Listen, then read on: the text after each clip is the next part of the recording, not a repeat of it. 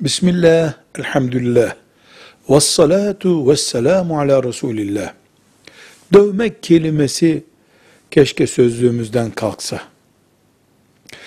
Babanın çocuğu dövmesi keşke hiç konuşulmasa bu dünyada. Ama Peygamber sallallahu aleyhi ve sellem Efendimizin zamanında bile çocuk dövmekten söz edilmiştir. Şimdiki medeniyet anlayışında dövmek yoktur, yasaktır, suçtur deniyorsa da hayat realitesinde dövme hala devam ediyor.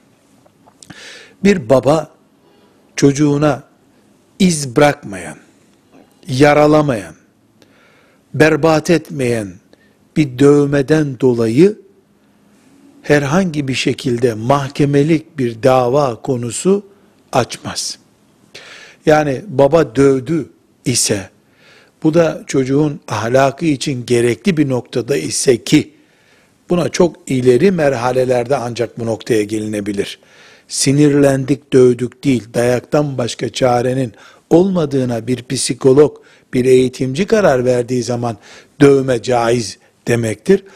Bu böyle bir dövmeden dolayı bir helallik gerekir diyemeyiz.